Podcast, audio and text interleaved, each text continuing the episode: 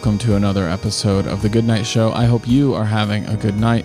My name is Daniel Van Kirk, and I am glad that you are here. It is April 23rd, Thursday, around 12 a.m.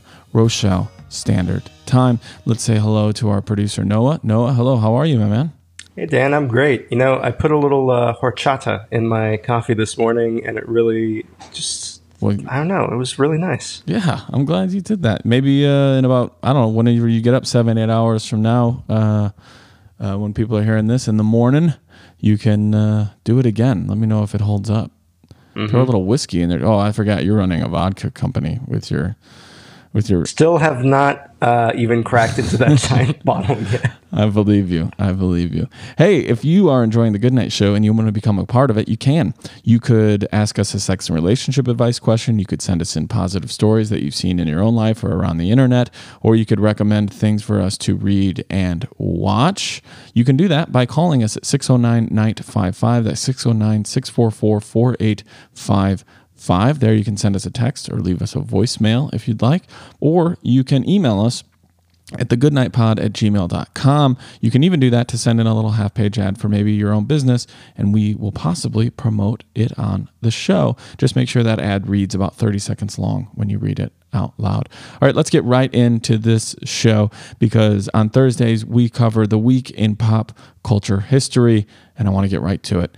April 19th. Yeah, we'll go back to uh, we'll go back to Sunday because uh, we wanted to let you know that in 1934 Shirley Temple appeared in her first movie Stand Up and Cheer. She was just shy of 6 years old. She then became Hollywood's number 1 box office draw from 1935 to 1938. That's a very good run and an iconic part of film history. As an adult, she was named a United States ambassador to Ghana and Czechoslovakia. Um, my grandma is a huge, huge, huge Shirley Temple fan. Um, not related. What's her favorite Shirley Temple movie? Probably Heidi, which is also funny because um, my very first dog would, uh, when we got her as a puppy, she would constantly hide under the table. And I was maybe eight, nine years old.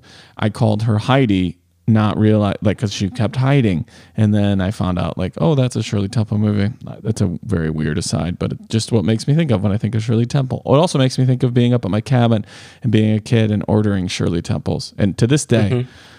I, you can throw a little a little bit of uh, noah's vodka company vodka in there if you want but oh, give yeah. me a little bit of cherry and uh, a little seven up or sprite and some ice and it's still a great drink man. Yeah back uh, back when i was doing the the bar mitzvah bat mitzvah circuit when I was 13 years old, and all my friends were having that. Uh, I drank a lot of Shirley Temples at those bar mitzvah receptions. That was my drink of choice. I kind of want a Shirley Temple right now, just talking about it. So I know that that's technically from last week, but we got to give Shirley Temple some love.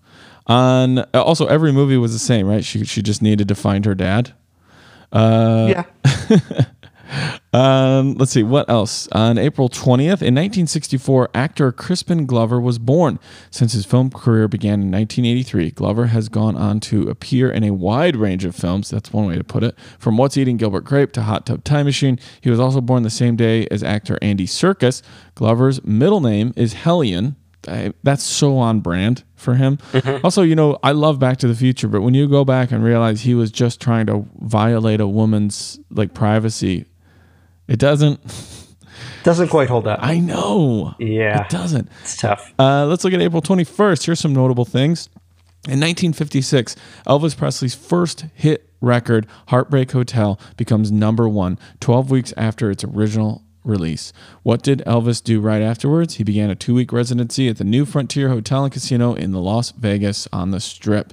The shows were poorly received by the conservative middle aged hotel guests, like a, he says, quote here, like a jug of co- corn liquor at a champagne party. Oh, okay. Uh, that's what one critic for Newsweek wrote about how well his shows went over. Um, man, I want to do shows on the strip. So they're probably not great, but I don't know. It's just a thing to see your name up there. Seinfeld mm-hmm. can't be wrong, right? And neither can like Elton and I'm sure the money's great too. Anyway, Britney Spears. Yeah. Uh, April 21st in 1970, Elton John made his solo concert debut. Speaking of people performing on the strip. The English singer, composer, and pianist started his first world tour to promote his second studio album, Elton John, in 1970. The concert took place at the Roundhouse Theatre in London, England. On the 22nd of April, here's something that happened. In 1937, Jack Nicholson was born in Neptune City, New Jersey, the son of a showgirl. A lot of Vegas tie ins as we're going through these. Nicholson's 12 Academy Award nominations make him the most nominated male actor in the Academy's history. He's the only actor to be nominated for Academy Award for acting in every decade from the 60s to the 2000s. That's how you become a fucking icon uh, and why you get to wear your sunglasses wherever you want and kind of be thought of as a dick. April 23rd, in 2001, Fatboy Slim releases the single Weapon of Choice. The music video was directed by Spike Jonze and it starred Christopher Walken doing a lot of dancing. The video was filmed in the lobby of the Marriott Hotel in Los Angeles and won six awards at the 2001 MTV Video Music Awards. Uh, do you remember that video, Noah? It's one of my favorite music videos of oh, all it's so good, man. Just Yeah. walking, crushing it. Uh, April 23rd in 2012, Kazakhstan thanked Sacha Baron Cohen. Six years after the release of Cohen's comedy Borat, so that means it came out in 2006, uh, the movie Borat Cultural Learnings of America for Make Benefit Glorious Nation of Kazakhstan, the government of Kazakhstan offered its gratitude to the actor for boosting tourism in the nation. While the country had initially banned the film, a statement by Foreign Minister, I'm going to try, buddy, Yerzhan Kazakhanov, I tried, uh, years later stated, quote, with the release of this film, the number of visas issued by Kazakhstan grew tenfold. I am grateful to Borat for helping attract tourists to Kazakhstan. That's great. He got to make a super funny, subversive comedy, and they got a lot of people to come to the country. Everybody wins.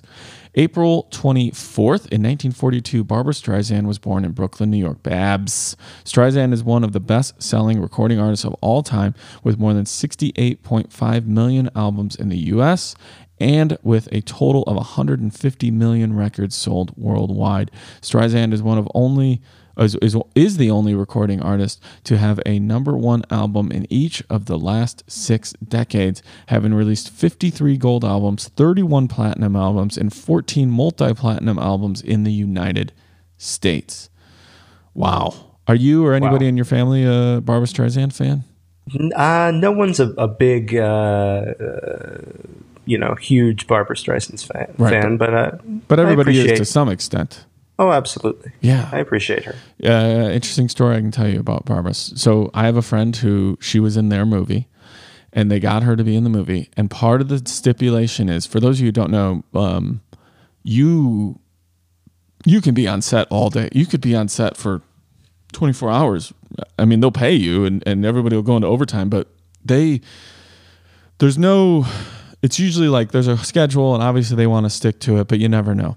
But barbra streisand has a deal in her contract where she only works 12 hours a day and the clock starts the minute she steps out of her house. And it has to end she it can't exceed 12 hours by the time she steps back in. So wherever you're Wow. having her go wherever she needs to be the moment she leaves that's when the clock starts. And if it takes her an hour to get home and it took her an hour to get there after 10 hours she's leaving because she's she's already she's been working for 10 and she took 11 to get there one to get there so she's already at 11 she needs one to get back. And that was the deal. And it they said that it actually ended up being one of the easiest movies to make because it made everybody stay on this schedule to just like get it done. Uh, so it sounds a little divish but maybe it is because she's earned it but it also made for uh, an easy filmmaking process. April 25th. I mean, can we do a pop culture history week without talking about the Beatles in some sense? In 1968, the Beatles, they were just causing every day, every week, this seems like they were causing shit. The Beatles refused to perform for the Queen of England. In 1968, the band declined to offer declined the offer to perform at a British Olympic Appeal Fund show. Ringo Starr later stated the reason: "Our decision would be the same no matter what the cause. We don't do benefits." I feel like that probably changed over time because they all became like philanthropists and yeah, and Ringo Ringo got knighted recently. Paul's been knighted. You know, yeah. they, I'm sure know. they did some benefits, but they were young and, and thought they ruled the world. April 26th, 1977, Studio 54 opens in New York, the world famous nightclub in New York City, founded and created by Steve Rubell and Ian Schrager, known for its celebrity guest list, strictly strict entry policies, and open drug use. The club ceased its operation in 1980, and since 1998, it serves as a studio for the Roundabout Theater Company under its original name. Um, Noah, if we, you could go back in time, would you try to go to Studio 54? I mean, I've seen Austin Powers 3 Goldmember, uh, and I think it, at a young age that put in my head that that's something I would, would try to do. But isn't Mike Myers also in the movie 54 where he plays Steve Rubell? He might be. I'm yeah. almost certain he does. I think Ryan Phillippe or whatever, Philippe or whatever is in it as well. Um, yeah. Maybe look that up in the break and find out for me. Uh, but yeah, I think I think Studio 54, the movie. I think Mike Myers plays Steve Rubell. Yes, he does. I actually I just looked it up. Okay, you're right. So, so my thing is like, I hate lines unless there's an open bar, open buffet, or water slide at the end. I don't want to be in any line. So I I don't I would go there if I could if I knew we were going to get in. But I don't think I'd go and just be like, hope I get picked to go inside to Studio 54. But I would love, I, I love a good scene, so I would probably check it out. Uh, we'll take a quick break. When we come back, we will find out about uh, one of those things we just talked about in depth, as we always do.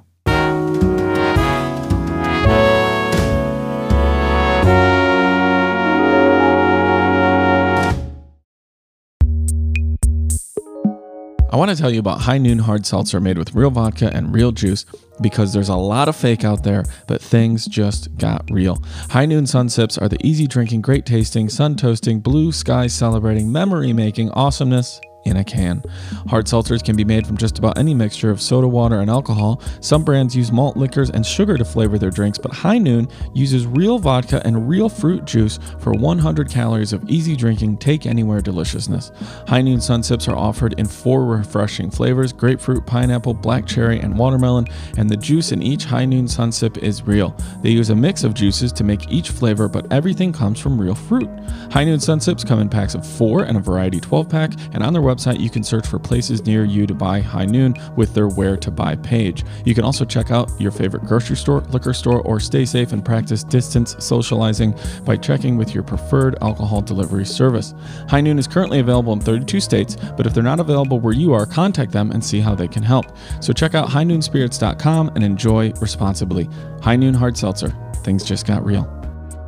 Hey, are you looking for a way to let everyone know you're serious about social distancing, staying safe, and being smart, but you want to look good at the same time? Check out Real Day Design. They have a variety of shirt styles that look and feel great while also sending the message that you care about your health and the health of people around you. Choose from a short sleeve or long sleeve tee, crew neck sweatshirt, or even a football jersey style t shirt. Any option is perfect for looking good and feeling comfortable in your own home or on a walk. But letting people know you are part of the social distancing club doesn't just have to be worn. You can show everyone in your Zoom meeting where your priorities lie with a social distancing club coffee mug. So quarantine, but make it fashion by visiting Real Day Design online at bonfire.com slash store slash real hyphen day hyphen design hyphen co. Again, that's Real Day Design online at bonfire.com slash store slash real hyphen day hyphen design hyphen co.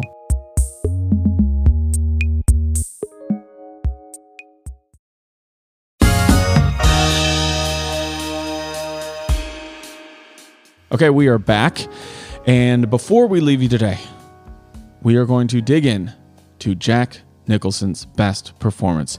Uh, performances, I should say. It it, it uh, this week is the anniversary of his birthday. He's obviously one of the most acclaimed actors of all time. So, according to ComingSoon.net, here are the ten best Jack Nicholson movies. You figure I could say his name right because I like the guy so much. Number ten. How do you know? I have never seen this movie. Have you, Noah? Um, how do you know? It's a James L. Brooks film, but I have not seen it. No, I don't know I if have you not- don't know. I haven't I'm not getting into a who's on first situation with you. It said nobody said that Jack Nicholson has to be the star of a movie for it to be considered one of his best. In fact, Nicholson's role in James L. Brooks's film How Do You Know? I want to see it now. Could be considered merely an extended cameo, but in those precious few moments of screen, he reminds us why he's one of the best. He plays the father of Paul Rudd's character. That's all I need to know, and I would probably check this out. All right, number nine, Wolf. Do you remember Wolf? That's probably before your time. I Is, this- remember. is it about Wolf Blitzer? no, that'd be cool too. Uh, it is literally a modern, like werewolf story. Jack Nicholson is becoming a werewolf. Michelle Pfeiffer's in it. Sign everyone up. Who's better at being a villain, Jack Nicholson or James Spader? I got to go Nicholson, but Spader's great.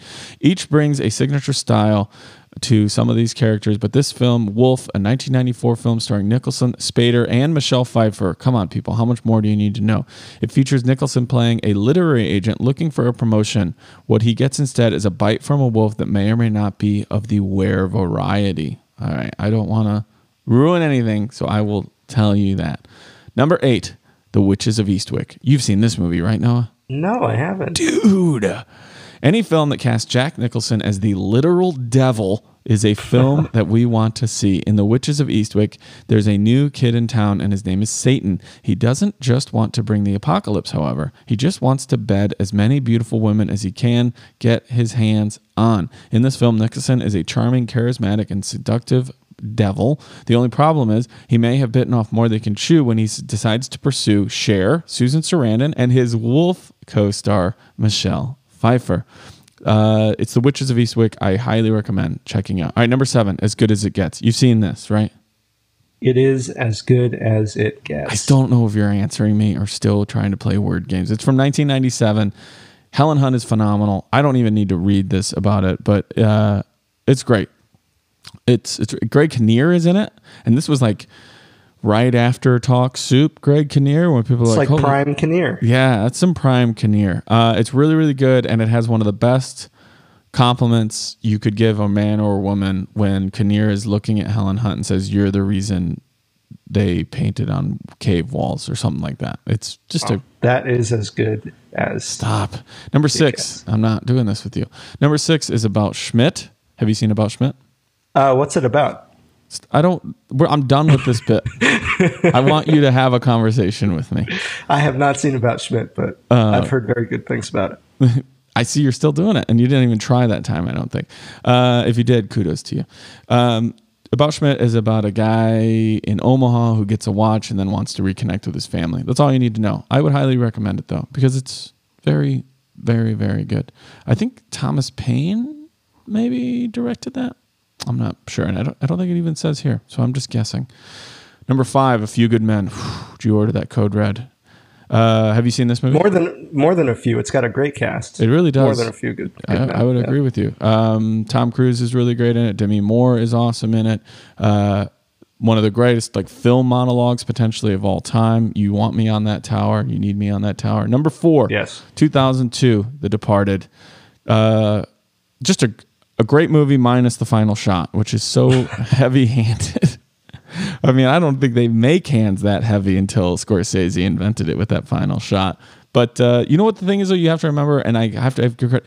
Martin Scorsese is making the movie he wants to make, Sure. and even if there's parts where you're like, "What the hell was that?" That's his movie, man.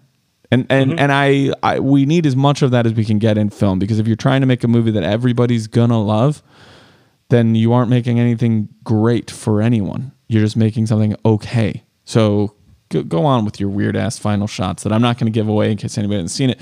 But Nicholson is great. I'll read a little bit of what it says here.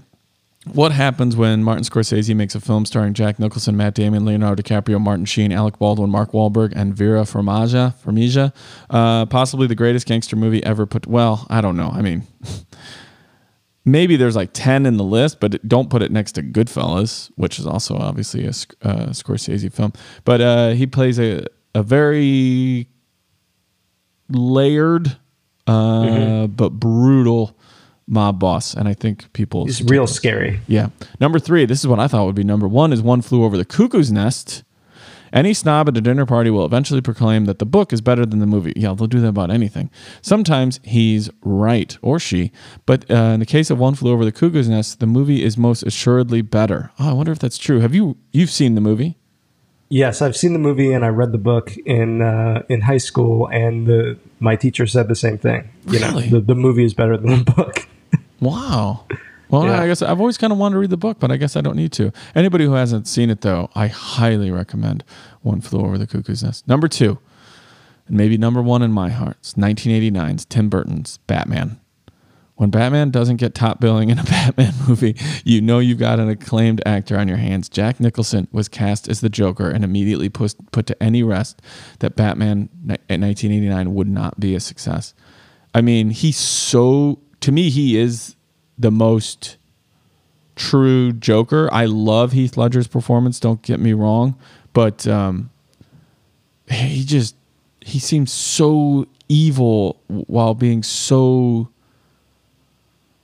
calm at the same time. Like there was a there, there was a really good f- if that's even a word. Like it was a very frantic portrayal by Heath Ledger, which I thought worked and was really really good.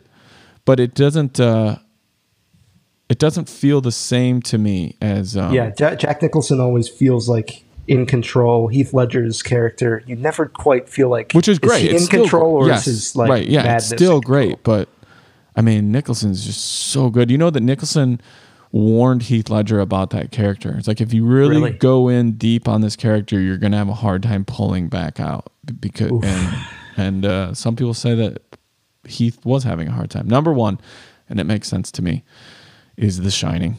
It says here, could it be anything else? Stephen King, the writer of the book upon which the movie was based, is pretty much the only person in the entire planet who doesn't like this version of The Shining. That's fine. But Stephen's great. He is entitled to his own opinion. But and then it goes on to say just how great Jack is. That the, the final shot in that movie, just the look that they've captured on his face, him. I I think I've mentioned it, referenced it here, where those scenes where he's talking to the bartender and he's like, "You've always been here, sir." Like watching him fall apart is so good, so so good. Fantastic. Yeah. Are there Uh, any uh, any movies you can think of that you would uh, put on this list that or, or, or other honorable mentions you can think of? You know, that's funny because when I was looking through this, I kept seeing like like Chinatown. Like, how do you not Right, yeah. mention Chinatown on here? Yeah. Um, Also, you know what? Close to my heart. I love anger management and completely. it's a fine movie. Yeah, no, yeah, but it's good. The Last Detail is really, really good. Yeah. Uh, he's great in The Pledge and Carnal Knowledge. Um, Terms of Endearment, Easy Rider. There's Oh, yeah, uh, Easy Rider, of yeah. course. Uh, he's in Little Shop of Horrors. He's in Broadcast News, and obviously Mars Attacks. Yeah, there's some that uh, I'm surprised that they didn't include in here, but it was a, it was a, it was a I didn't have too many gripes with it, other No. than where they. I mean, The Departed is good, but look, like Look, slow your roll. it's as good. It's as good as it gets. there you go. That's see, no, I can always count on you for the joke I didn't want to hear. Uh, Thanks for running this down with me, Noah. Thank you for listening. Tonight's episode of The Good Night Show was produced by the man himself, Noah Pun Eberhart. It was engineered and mixed by Brendan Lynch Solomon with production assistance from Ben Zeiper. The theme music was composed by Chad Bouchard, and the artwork was created by CM Dugan. You can check out more of his work at cmdugan.com. If you enjoyed tonight's show, you can get more content at patreon.com slash The Good Night Show. There, you can sign up for The Good Night Show Weekend Edition as well as exclusive weekly episodes of some of our favorite topics, like the back page, which is a sex and relationship advice, as well as the Good Night Show mysteries. Plus, you get a supercut of the entire work, uh, week's worth of shows, as well as access to the back catalog of Hindsight, my previous podcast. Three Patreon tiers are available, and the most comprehensive option is less than $10 a month. The Goodnight Show is not part of any network, so all proceeds go directly to the costs and people that keep this show on the air. Your support matters and is greatly appreciated. One way to support is to rate, review, and subscribe on iTunes and tell everyone you know about this little late night podcast that you love. Thank you again for listening. I'm Daniel Van Kirk, and remember, no man is a failure who has friends. Good night.